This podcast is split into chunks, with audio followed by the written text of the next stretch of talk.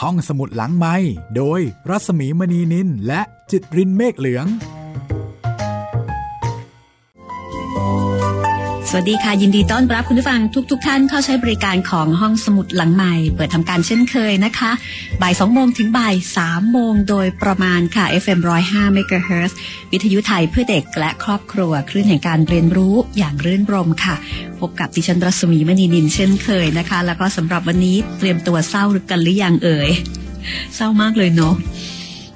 ชีวิตของคนเรามันก็มีทั้งสุขทั้งทุกข์ทั้งโศกเศร้า ทั้งสดชื่น แล้วก็ทั้งสมหวัง เราจะเลือกอย่างใดอย่างหนึ่ง มันก็คงจะเป็นไปได้ยากนะคะ โดยเฉพาะความเศร้า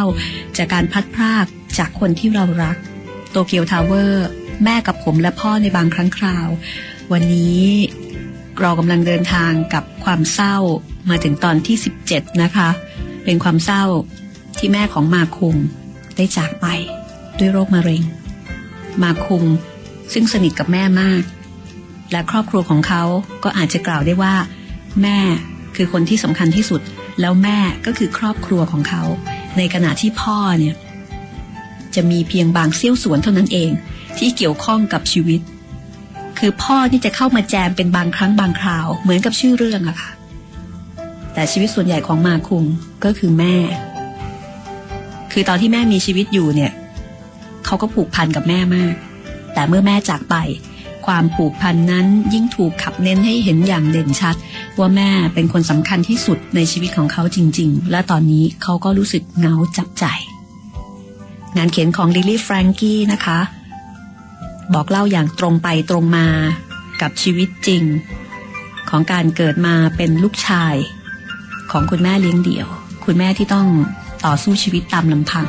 เพราะแม่แยกทางกับพ่อตั้งแต่เขายังเด็กๆ แล้วแม่ก็ดูแลเขา ด้วยความเข้มแข็งมาโดยตลอด เป็นแม่ที่ไม่เคยตั้งคำถามกับลูก เป็นแม่ที่ให้ทุกอย่างกับลูก ไม่ว่าลูกจะต้องการอะไร แม้ว่าลูกเรียนไม่จบภายในสี่ปี แล้วก็ต้องใช้เงินอีกมากมายในการเรียนต่อให้จบ แต่แม่ก็อ้อนวอนขอร้อง ขอให้ลูกเรียนต่อให้จบ โดยที่ไม่เคยพูดว่าอะไรให้ลูกเสียใจ และในที่สุดเมื่อลูกรู้สึกผิดที่ไม่สามารถรับผิดชอบชีวิตของตัวเองได้ เมื่อลูกขี้เกียจจนพอ ไร้สาระจนพอ มาคงก็ลุกขึ้นมาเป็นผู้เป็นคน แล้วก็สามารถที่จะมีบ้านเช่าเล็กๆ เป็นของตัวเอง แล้วก็รับแม่มาอยู่ด้วยกันที่โตเกียว ใช้ชีวิตอยู่ร่วมกันแม่ลูกประมาณเจ็ดปี แล้วแม่ก็จากเขาไปชั่วนิรันดร์ตอนที่แม่อายุ 69 เรื่องราวต่อไปนี้ ก็เป็นเหตุการณ์ที่เกิดขึ้น หลังจากที่แม่จากไปลิลี่แฟรงกี้หรือว่านาคางาวะ มาสยะ ก็เล่าถึงขั้นตอน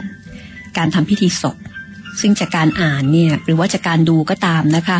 ก็จะทำให้เราได้รับรู้ถึงขั้นตอนการจัดงานศพของญี่ปุ่นควบคู่ไปด้วยค่ะ แต่ว่าในหนังสือเนี่ยจะค่อนข้างละเอียดเขาจะเล่าอย่างละเอียดเลยว่าเเมื่อมีคนในครอบครัวเสียชีวิตลงเนี่ยมันจะมีพิธีกรรมอะไรบ้างนะคะ แน่นอนว่าก็จะแตกต่างกับบ้านเรา นะคะเพราะวันนี้เป็นพิธีของทางญี่ปุ่น ก็มีร้านบริการจัดทำศพมีการมาเปลี่ยนเสื้อผ้าเอาชุดโปรดของผู้ตายมาสวมใส่ให้ แล้วก็มีอะไรอื่นๆอีกมากมายนะคะ เหมือนบ้างแตกต่างกันบ้าง แต่ที่เหมือนอย่างที่สุดก็คือความอาลัย ความเศร้า ความเหงา จากการสูญเสียและการจากกันชั่วนิรันดร์วันนี้จะเป็นตอนที่ 17 ของโตเกียวทาวเวอร์ แม่กับผมและพ่อในบางครั้งคราว ตอนที่แล้วนี่ดูเหมือนว่าแทบจะไม่ได้เอ่ยถึงพ่อเลยนะคะ ตอนนี้ละค่ะ จะพูดถึงพ่อ คุณผู้ฟังอยากรู้ไหมคะว่า เมื่ออดีตภรรยา ที่แยกกันอยู่มาประมาณ 18 ปีจากไป พ่อซึ่งดูเหมือนว่าเป็นคนที่ไม่ได้สนใจอะไรเลย นอกจากเรื่องของตัวเอง เป็นคนหน้าใหญ่ใจโต เป็นคนสำอาง และเป็นคนที่ ไม่เคยมีประวัติการทำงานที่ชัดเจนมาคงไม่เคยรู้เลยว่าพ่อเนี่ยทำงานอะไรกันแน่ รู้แต่ว่าพ่อเนี่ยหยิบโยงพ่อเจ้าสำอาง พ่อชอบแต่งตัวดีๆ โกโก้แต่พ่อก็ไม่เคยรับผิดชอบอะไรในตัวเขาเลย แต่เมื่อแม่ป่วย พ่อก็มาเยี่ยม แล้วพ่อก็มาอยู่กับแม่จนถึงบาระสุดท้าย และแน่นอนว่าในงานศพนี้ พ่อก็อยู่ร่วมด้วยถึงแม้ว่าจะไม่ใช่ในฐานะเจ้าภาพพพ่อรู้สึกอย่างไรบ้างกับการจากไปของแม่ ติดตามได้กับโตเกียวทาวเวอร์ตอนที่ 17 ค่ะ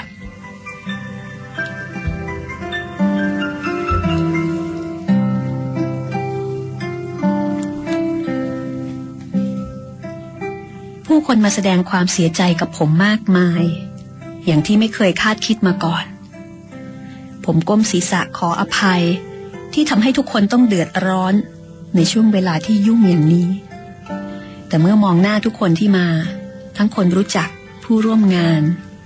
ผมก็ฉุกคิดได้ว่า พวกเขาเหล่านั้นไม่เพียงมีความเกี่ยวข้องกับผม แต่ที่จริง พวกเขาเคยมากินอาหารที่แม่ทำกันทุกคนไม่น้อยกว่าหนหรือว่าสองหน คนโน้นก็ใช่ คนนี้ก็ใช่ คนที่ให้ดอกไม้ช่อนั้น เคยมากินหมูผัดเปรี้ยวหวาน คนโน้นกินข้าวไข่เจียว คนนี้กินข้าวกล่อง ผมหลงเข้าใจผิด ว่าพวกเขามากันเพราะผม แต่ไม่ใช่เลย ผู้คนที่มาที่นี่ส่วนใหญ่เป็นเพื่อนใหม่ของแม่ ที่แม่เริ่มคบหาตั้งแต่มาอยู่โตเกียวแล้วทั้งนั้น ท่านประธานบริษัท หรือเด็กผู้หญิงคนโน้นยังไม่เคยได้ลิ้มลองอาหารฝีมือแม่ แต่ถ้าแม่ยังแข็งแรงอยู่แล้วก็แม่คงทำให้กินในสักวันหนึ่ง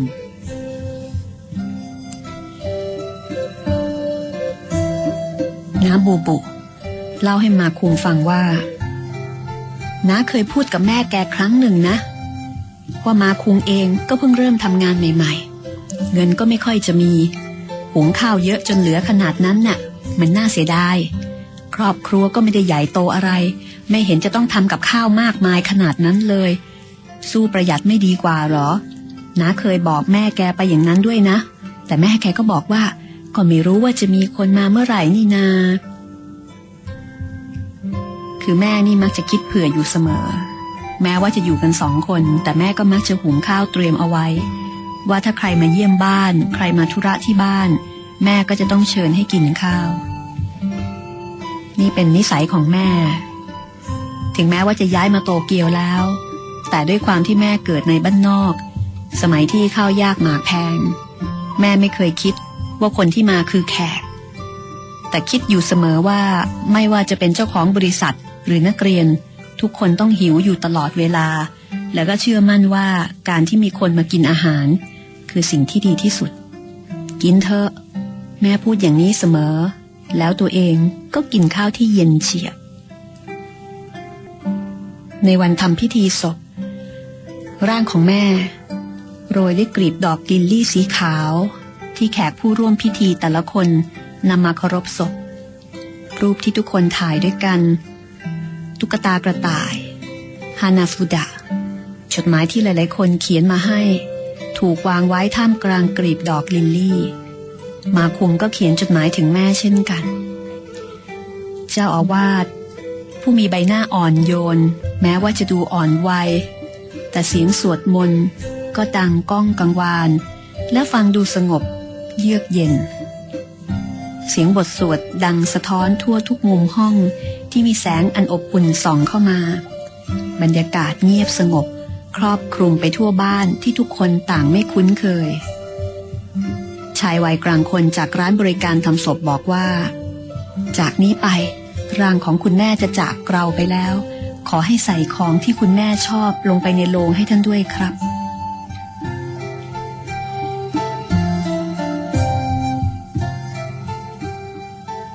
มาถึงตอนนี้ หลังจากที่นำสิ่งของต่างๆ รวมทั้งดอกไม้ ใส่ลงไปบนร่างของแม่ มาคุงเกิดคำถามขึ้นมาในใจ ว่าตัวเขาเอง เคยพูดคำว่าขอบคุณกับแม่หรือเปล่านะ เพราะว่า เรื่องเล็กน้อย เรื่องใหญ่ เรื่องที่เกิดขึ้นเป็นประจำเรื่องต่างๆที่ผ่านมา มาคุมควรจะเอ่ยคำพูดแทนความรู้สึก เพื่อที่จะขอบคุณสำหรับทุกๆเรื่อง แต่ว่าทุกๆเรื่องที่แม่เคยทำให้นั้น มันเหมือนกับเป็นเรื่องธรรมดา จนเขาไม่มีโอกาสได้พูดขอบคุณ จนกระทั่งวินาทีสุดท้ายที่แม่จากไป เรื่องต่างๆ ที่เขาเคยทำให้แม่ต้องเดือดร้อน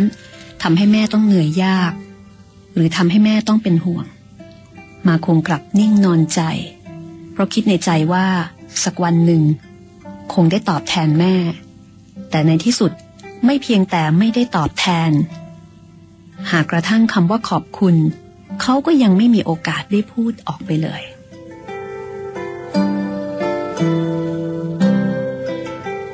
สักวันหนึ่งคำพูดที่ออกมาพร้อมกับความหวังอาจไม่มีวันมาถึง แต่สักวันหนึ่งที่เราเคยหวาดกลัว กลับมีโอกาสมาเยือนอย่างรวดเร็ว แม่ ขอบคุณครับ ผมได้แค่เขียนลงไปในจดหมาย ถ้าได้พูดตอนที่แม่ยังมีชีวิตอยู่ แม่จะดีใจสักแค่ไหนกัน แม่ซื้อของมากมายให้ผมตั้งแต่เด็กๆ ทั้งที่ไม่มีเงิน จักรยาน ถุงมือเบสบอล มอเตอร์ไซค์ ของที่แม่ซื้อให้ผมเป็นชิ้นสุดท้าย ก็คือถุงเท้าสั้น แม่เห็นผมชอบใส่ถุงเท้าสั้น ก็เลยซื้อถุงเท้าสามคู่หนึ่งพันเยน จากร้านค้าย่านซาซาสึกะมาให้ แม่ยังพูดอย่างภาคภูมิใจว่า แบบนี้ละสิที่ชอบ แม่ขอบคุณนะ ในอนาคต ผมจะได้มีลูกกับเขาหรือเปล่า ก็ยังไม่แน่ใจ แต่ถ้ามีโอกาส ผมจะตั้งชื่อลูกตามชื่อแม่นะ มาคุงเขียนในจดหมายที่ใส่ไปกับร่างของแม่ว่าอย่างนั้น และเมื่อลงศพถูกปิดฝาแล้วตอกตะปู ในวินาทีนั้น มาคุงร้องครางออกมาโดยไม่รู้ตัว เขาหมดโอกาสที่จะได้สัมผัสแม่แล้ว ก็อยากจับตัวแม่ แม้ว่าร่างของแม่จะเย็นเฉียบแล้วก็ตาม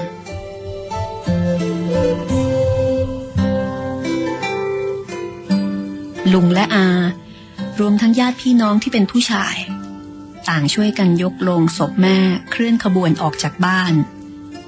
ผมถือป้ายสะกดวิญญาณ ส่วนพ่อกอดรูปของแม่เดินตามออกมาบรรดาแขกเรือที่มาร่วมงาน ยืนเรียงแถวอยู่ในซอยแคบๆ คนของร้าน หมายถึงร้านทำศพนนะคะ สกิดให้เจ้าภาพ กล่าวขอบคุณ มาคุงบอกว่า ขอขอบพระคุณแขกผู้มีเกียรติทุกท่านที่มาร่วมงานในวันนี้ สิ่งที่แม่เคยพูดอยู่เสมอก็คือ บ้านที่ดีไม่ใช่บ้านที่ใหญ่โตโมโหรานหรือเป็นดังคฤหาสน์แต่บ้านที่ดีคือบ้านที่มีคนเข้าออกอยู่เป็นประจำ แม่พูดเอาไว้อย่างนั้น ตอนนี้แม่ไม่อยู่แล้ว จึงไม่สามารถเตรียมอาหารอันโอชะสำหรับทุกท่านได้ แต่ถ้ามีโอกาสได้มาแถวๆนี้ ก็ขอเชิญแวะเข้ามาเยี่ยมเยียนกันนะครับ ผมจะทำอาหารเอาไว้ แต่ก็อาจจะไม่อร่อยเท่าของแม่หรอกนะครับ นี่คือคำกล่าวขอบคุณจากใจของมาคุงในงานศพของแม่ จากนั้น รถยนต์บรรทุกมาคุงกับพ่อ และแม่ที่อยู่ในโรง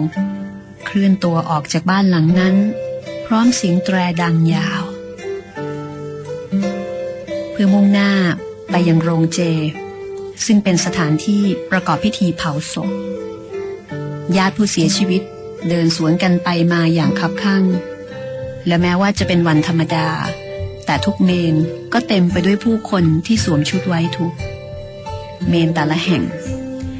ราคาจะแตกต่างกันไป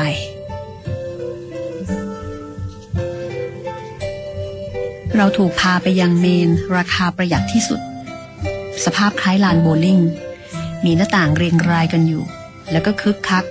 ราวกับอยู่ในโรงงานถลุงเหล็ก ส่วนเมนราคาแพงจะเป็นห้องเดียว แล้วก็จะเผาแบบค่อยเป็นค่อยไปคำกล่าวที่ว่า แม้แต่คำตัดสินในนรกก็เปลี่ยนได้ด้วยน้ำเงิน คืออย่างนี้นี่เอง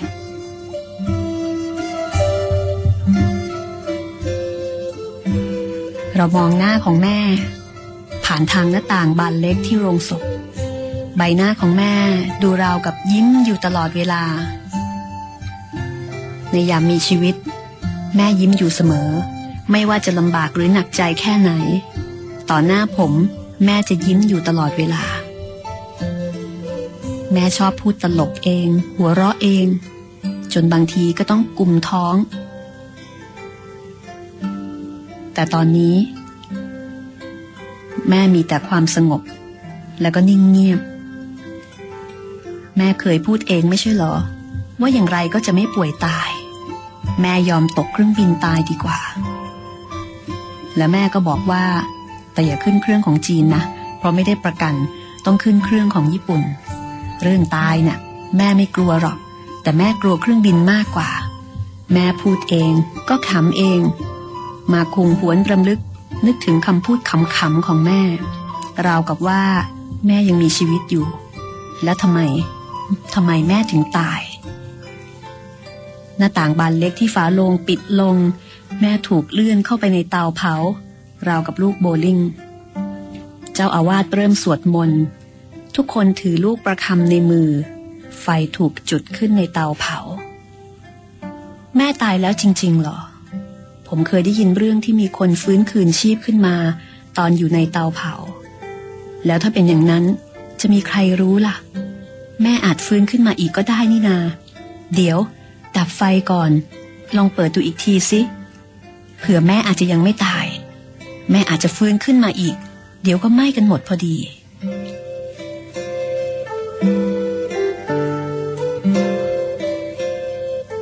นี่คือความคิดคำนึงของมาคุงนะคะ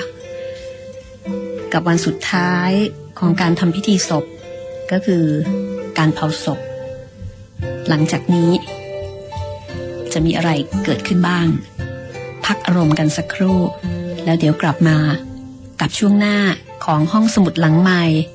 และโตเกียวทาวเวอร์ แม่กับผมและพ่อในบางครั้งคราว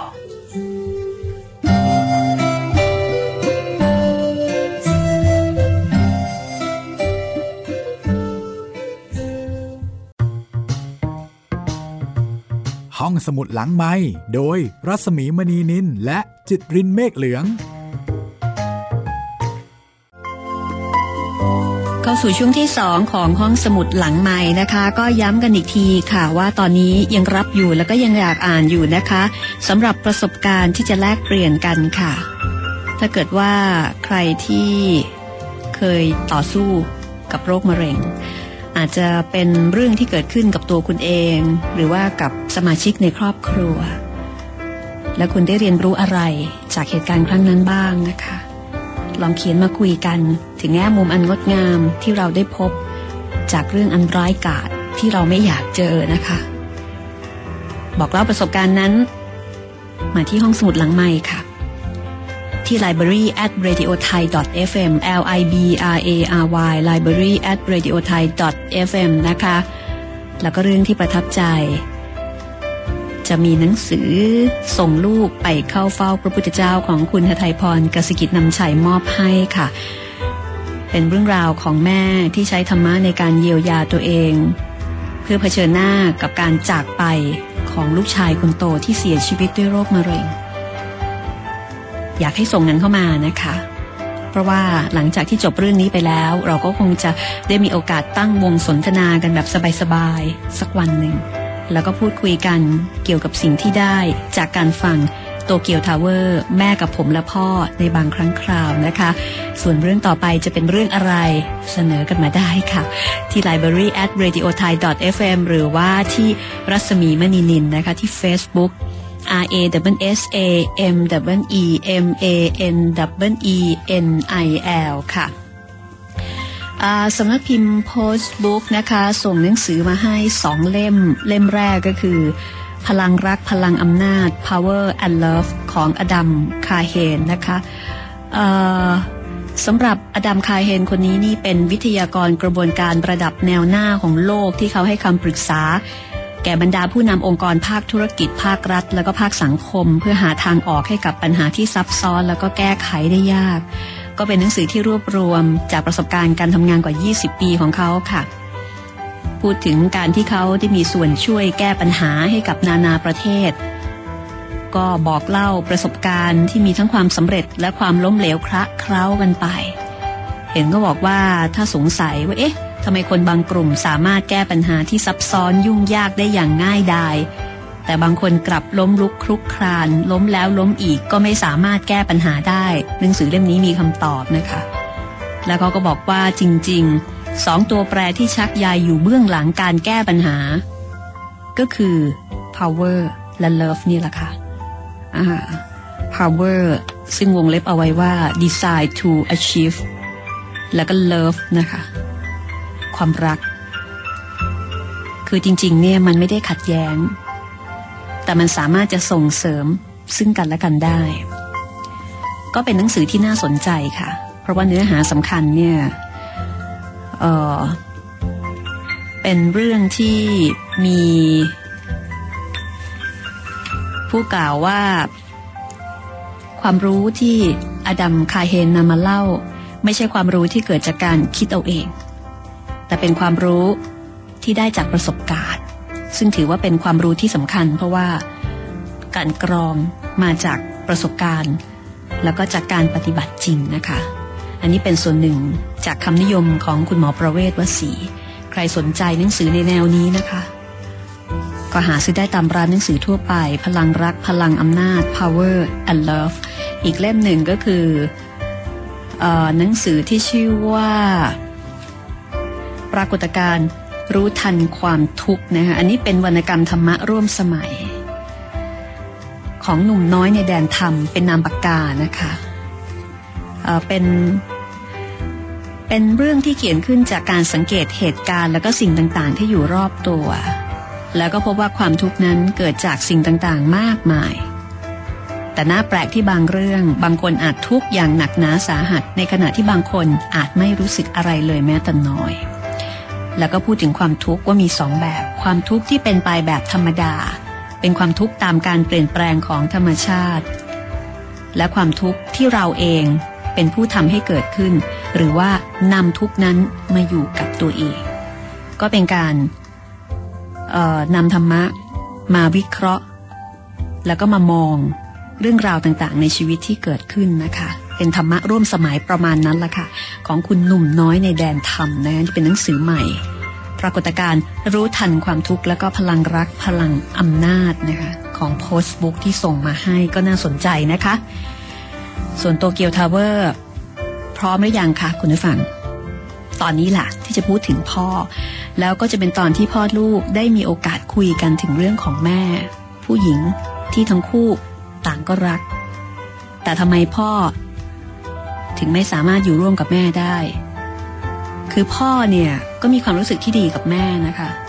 ถึงแม้ว่าทั้งคู่จะแยกทางกัน แต่วันไหนที่พ่อเดินทางมาหา แม่ก็จะเตรียมคือคือจะเตรียมตัวอย่างดี มีการแต่งหน้าแต่งตัว จนกระทั่งมาคุงเนี่ยสังเกตได้ว่าเวลาที่พ่อมาแม่ก็มีความสุข แต่ทำไมทั้งคู่ถึงอยู่กันไม่ได้ทำไมต้องแยกกันอยู่ ในช่วงหน้า พ่อลูกจะได้สนทนากันถึงแม่เกี่ยวกับเรื่องนี้ด้วยค่ะ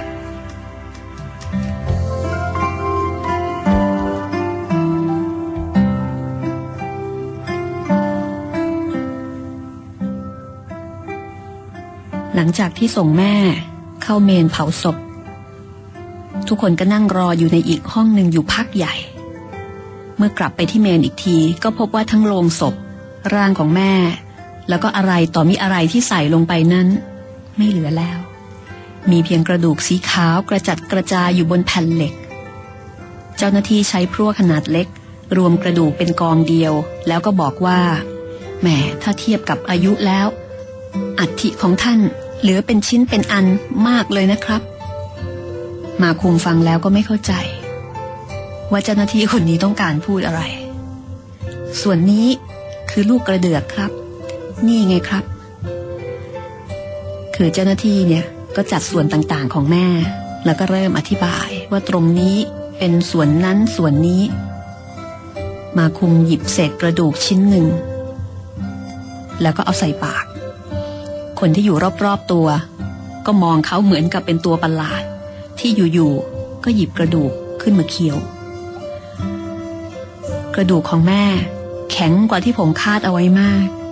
ถึงพยายามเคี้ยวแค่ไหนก็ไม่แตกละเอียดเหมือนเปลือกไข่ที่ไม่ย่อยสลายไปง่าย ๆ ระหว่างที่ฟังท่านเจ้าอาวาสผมก็ขบเคี้ยวกระดูกของแม่อย่างไม่ลดละ ผมแค่อยากให้แม่เข้ามาเป็นส่วนหนึ่งในร่างกายของผม เราเอาร่างของแม่ที่กลายเป็นกระดูกชิ้นเล็ก ๆ บรรจุลงในโถ เมื่อกลับมาบ้าน ก็เจอญาตินั่งอยู่เงียบ ๆ รอการกลับมาของเรา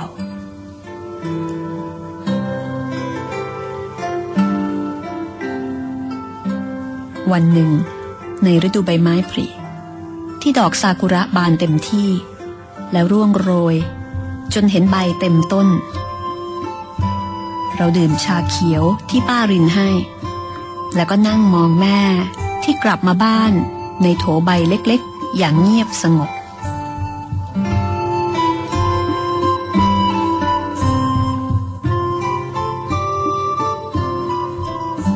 ในท้ายที่สุดนี้ อเชิญเจ้าภาพ กล่าวอะไรสักเล็กน้อยกับญาติที่มาร่วมงานครับ คนของร้านทำศพบอกกับมาคุง ในตอนนั้น มาคุงชี้ไปที่พ่อ แล้วก็พูดออกไปโดยไม่ตั้งใจว่า เออเชิญพ่อครับ ทุกคนก็เลยหันไปทางพ่อว่า ครับ เชิญคุณพ่อกล่าวครับ พ่อกอดรูปของแม่ไว้แนบอก ค่อยๆยยืนขึ้น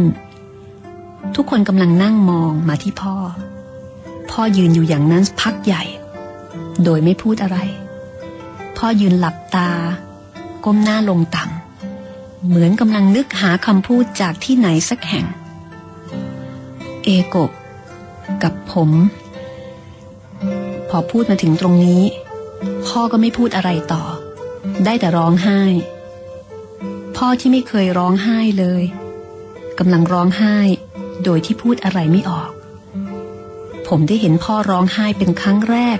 ในชีวิต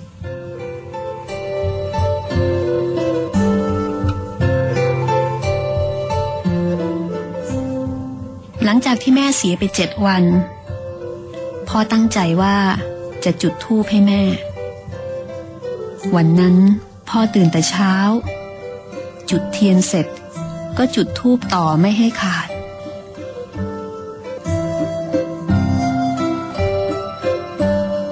และแล้วมาคุงกับพ่อ ก็ได้มีโอกาสคุยกันถึงเรื่องราวของความหลัง พ่อ ตอนที่ถ่ายรูปนี้ พ่อยังทำงานที่บริษัทหนังสือพิมพ์อยู่ใช่ไหมใช่ ปู่เพิ่งจะเสียไปนะ่ะ พ่อเองก็เสียใจมากกำลังหมดอะไรตายอยากเลยเชียว แล้วพ่อก็ถูกเรียกตัวกลับมาจากโตเกียว หลังจากนั้น ก็ใช้เส้นของคนรู้จักของปู่เข้าทำงานในบริษัทนั้นน่ะ ก็ช่วงนั้นละมั้งที่ได้รู้จักกับแม่แก ตอนแต่งงานกันใหม่ๆ ดื่มเหล้าด้วยกันบ่อยมาก ที่บ้านนะ ดื่มหมดไปทีละขวดสองขวดแน่หลังจากนั้น พ่อก็ทิ้งแม่แก ออกไปกินเหล้าข้างนอก แต่พ่อกับแม่ก็ดูรักกันดีนี่ แม่แกน่ะ หิ้วเข้ากล่องนั่งรถไฟเอาไปให้พ่อที่บริษัทตอนกลางวันทุกวันเลย บอกว่าถ้าทำตอนเช้า เดี๋ยวพอเที่ยงแล้วมันจะเย็น ก็เลยต้องคอยหิ้วที่เพิ่งทำเสร็จใหม่ ๆ ไปให้ แต่พ่อไม่ชอบที่แม่ทำอย่างนั้น เพราะว่าพวกเพื่อนๆที่บริษัทชอบล้อว่าเมียมาแล้ว พ่ออายจะแย่ ก็เลยบอกแม่ไปตลอดว่า ไม่ต้องมาแล้ว ในบ้านที่เช่ามาเพื่อแม่ แต่ตอนนี้กลับมีผมกับพ่อ อยู่กันตามลำพังสองคน กับเรื่องราวชีวิตสามีภรรยาของแม่กับพ่อ ที่ผมไม่เคยได้ยินได้ฟังมาก่อน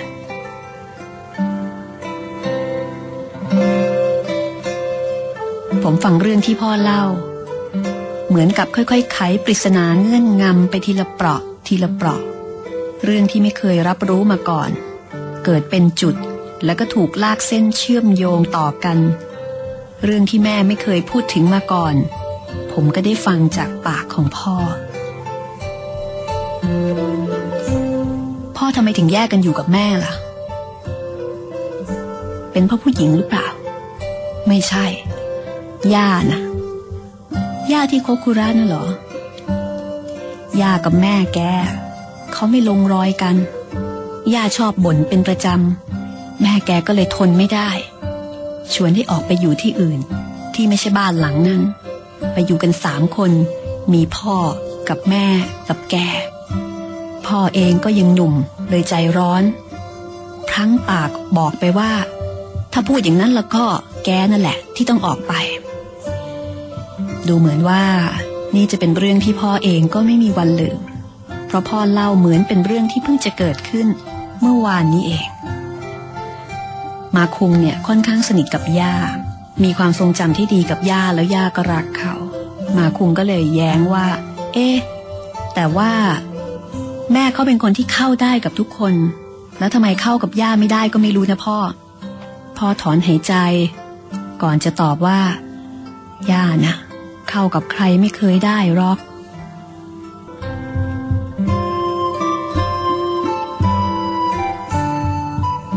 นี่ก็คือเรื่องราวที่มาคุมได้มีโอกาสรับรู้ หลังจากที่แม่จากไป คือปกติเขาก็แทบจะไม่ได้คุยกับพ่อเป็นเรื่องเป็นราวเลยนะคะ ได้แค่ทักทายกันตามธรรมดา เหมือนคนรู้จักกันห่างๆเพราะว่าไม่ค่อยสนิทกัน แต่ตอนนี้เมื่อไม่มีแม่ ต้องอยู่ในบ้านกับพ่อตามลำพังสองคน เรื่องราวในอดีตต่างๆ ก็พรั่งพรุมา แล้วก็เป็นครั้งแรกที่มาคุงได้คุย ได้คุยจริง ๆ กับพ่อ และก็ได้รับรู้เรื่องราวในอดีตของพ่อกับแม่ที่เขาไม่เคยรู้มาก่อน มาคุงไม่ได้กลับไปขนของในห้องที่ซาซาสิกะหลังจากแม่ตาย ตอนที่เขากลับไปเอาชุดกระโปรงสีน้ำตาล มาสวมกับร่างของแม่ครั้งสุดท้าย ก็คือครั้งสุดท้ายที่เขาไปที่ซาซาสิกะ และหลังจากนั้นเขาก็ไม่ได้เข้าไปอีกเลยแม้แต่ครั้งเดียว อาจจะเป็นเพราะว่าเขาทนไม่ได้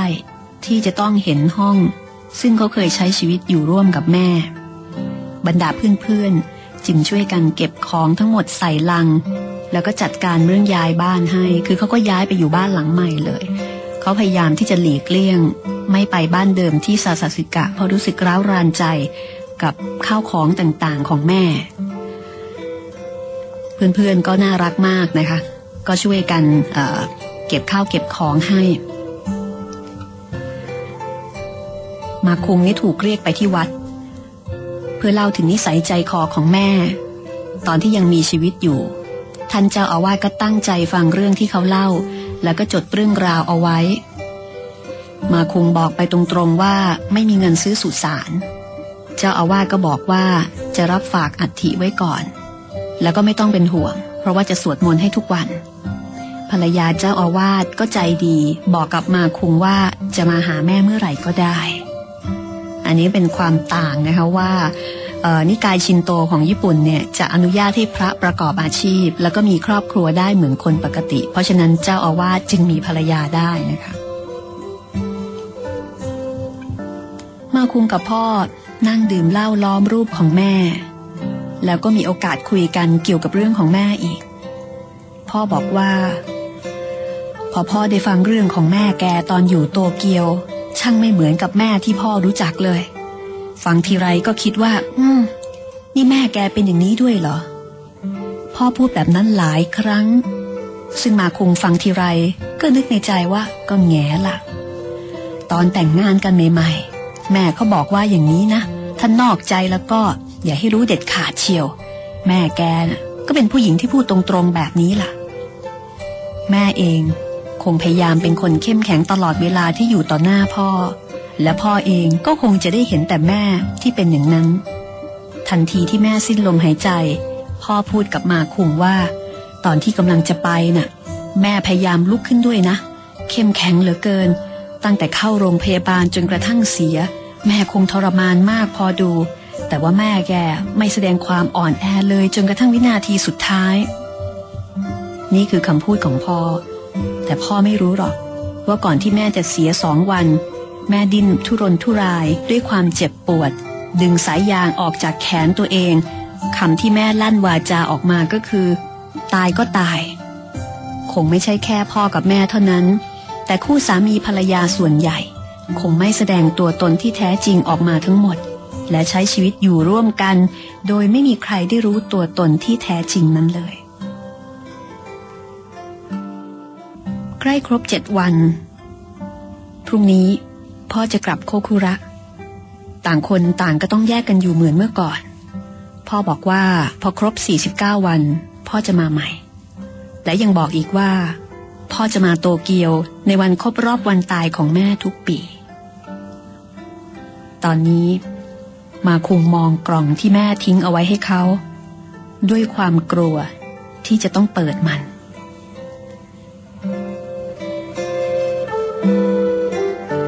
จำได้ใช่ไหมคะ มีกล่องใบหนึ่ง ที่แม่บอกว่า เมื่อแม่ตาย ให้มาคุงเปิด มาคุงกลัว กลัวที่จะต้องเผชิญหน้ากับความเป็นจริง กับสิ่งของที่อยู่ในนั้น กลัวว่าจะต้องสะเทือนใจ เพราะไม่รู้ว่า มีอะไรอยู่ข้างใน แต่แล้วเขาก็ตัดสินใจเปิดกล่องกระดาษเก่าๆที่เขียนเอาไว้ว่า ขอให้เปิดหลังจากที่แม่ตายแล้ว ปรากฏว่า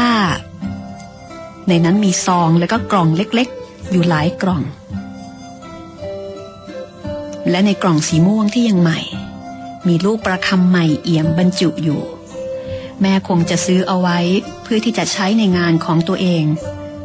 เป็นลูกประคำอย่างดี มีผู้ติดอยู่สวยงามในกล่องรูปสี่เหลี่ยมผืนผ้า มีข้อความเขียนด้วยปากกาเมจิกว่า ธนบัตรเก่า มีธนบัตรใบละหนึ่งร้อยเยน ที่เป็นรูปของอิทางากิไทสุเกะจำนวนหนึ่งใบ ธนบัตรใบละห้าร้อยเยน ที่เป็นรูปของอิวาคุระโทโมมิจำนวนห้าใบ แล้วก็ธนบัตรใบละหนึ่งพันเยน ที่เป็นรูปของอิโตฮิโรฟูมิสี่ใบ ธนบัตรใบละห้าพันเยน ที่เป็นรูปของโชโทคุไทชิจำนวนหนึ่งใบ แล้วก็มีเหรียญหมื่นเยนที่ระลึกในงานวาระครองราชสมบัติครบ 60 ปี ของสมเด็จพระจักรพรรดิจำนวนหนึ่งเหรียญผมเคยเห็นกล่องใบนี้หลายครั้งแล้ว แม่ชอบสะสมธนบัตรเก่า และเหรียญที่ระลึกที่ผลิตจำนวนไม่มาก ตอนผมยังเด็ก แม่ก็เอาออกมาให้ผมดูบ้างในบางครั้ง ถึงผมจะอยากได้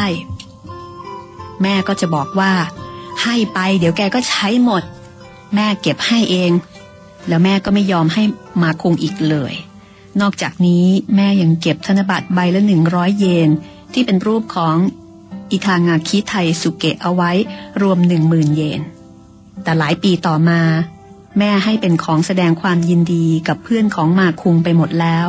จึงไม่มีอยู่ที่นี่ สักวันแม่จะให้แก แม่คงจะจำสัญญานั้นได้ ธนบัตรใบละห้าร้อยเยน รูปอิวาคุระโทโมมิแบบเก่าที่มาคุงอยากได้มากที่สุด ก็มีอยู่ในนั้นด้วยหนึ่งใบ คือเป็นของสะสมของแม่ที่มาคุงเคยอยากได้ มาคุงเคยขอแต่แม่ไม่ให้ และแม่ก็เก็บของทั้งหมด เก็บเอาไว้ให้มาคุงหลังจากที่แม่จากไป แล้วก็ยังมีซองสีน้ำตาล ที่มีข้อความเขียนเอาไว้ว่า ในนี้มีสมุดบัญชีธนาคารและตรายาง จะครบกำหนดฝากประจำ10 ปี ในวันที่ 25 เมษายน มีเงินเข้า 57,570 เยน ในบัญชีออมทรัพย์มี 200,000 เยน ที่ธนาคารไดอิจิคังก็มีอยู่นิดหน่อย ขอให้ปิดบัญชีแล้วนำเงินไปใช้ตามต้องการ คือแม่นี่เขียนบอกแบบสั่งเสียเอาไว้อย่างละเอียดละออถี่ท่วนหมดเลยนะคะ มาคงเห็นแล้วก็นึกสงสัย ว่าเขาเนี่ยไม่ได้ให้เงินแม่เป็นกอบเป็นกรรม แล้วแม่เอาเงินที่ไหนไปฝากนะ แถมในนั้นมีประกันชีวิตที่แม่ทำให้เขาด้วย แม่เอาเงินจากไหนมาจ่ายทุกทุกเดือนกัน ตอนหน้าจะมาเฉลยค่ะ ว่าแม่เอาเงินที่ไหน มาฝากธนาคาร เพื่อที่จะเก็บเอาไว้ให้มาคุม แม่เอาเงินที่ไหน มาจ่ายค่าประกันชีวิตที่แม่ทำให้กับมาคุงรวมไปถึงมีจดหมายฉบับหนึ่ง ที่แม่เขียนถึงมาคุงแล้วก็เขียนถึงแฟนของมาคุงด้วย ติดตามฟังได้ในตอนหน้านะคะ กับโตเกียวทาวเวอร์ตอนที่ 18 แม่กับผมและพ่อในบางครั้งคราว งานเขียนของลิลี่แฟรงกี้ที่เขียนขึ้นจากชีวิตจริง ที่น่าประทับใจของเขากับความสัมพันธ์กับแม่ คนสำคัญที่สุดสำหรับเขา ครอบครัวเพียงคนเดียวของเขา คนที่มีชีวิตอยู่เพื่อเขา แล้วพบกันใหม่กับตอนต่อไปตอนที่ 18 ของโตเกียวทาวเวอร์ แม่กับผมและพ่อในบางครั้งคราว ห้องสมุดหลังไม้ลาไปก่อนนะคะ สวัสดีค่ะ ห้องสมุดหลังไม้โดยรัสมีมณีนินและจิตรินเมฆเหลือง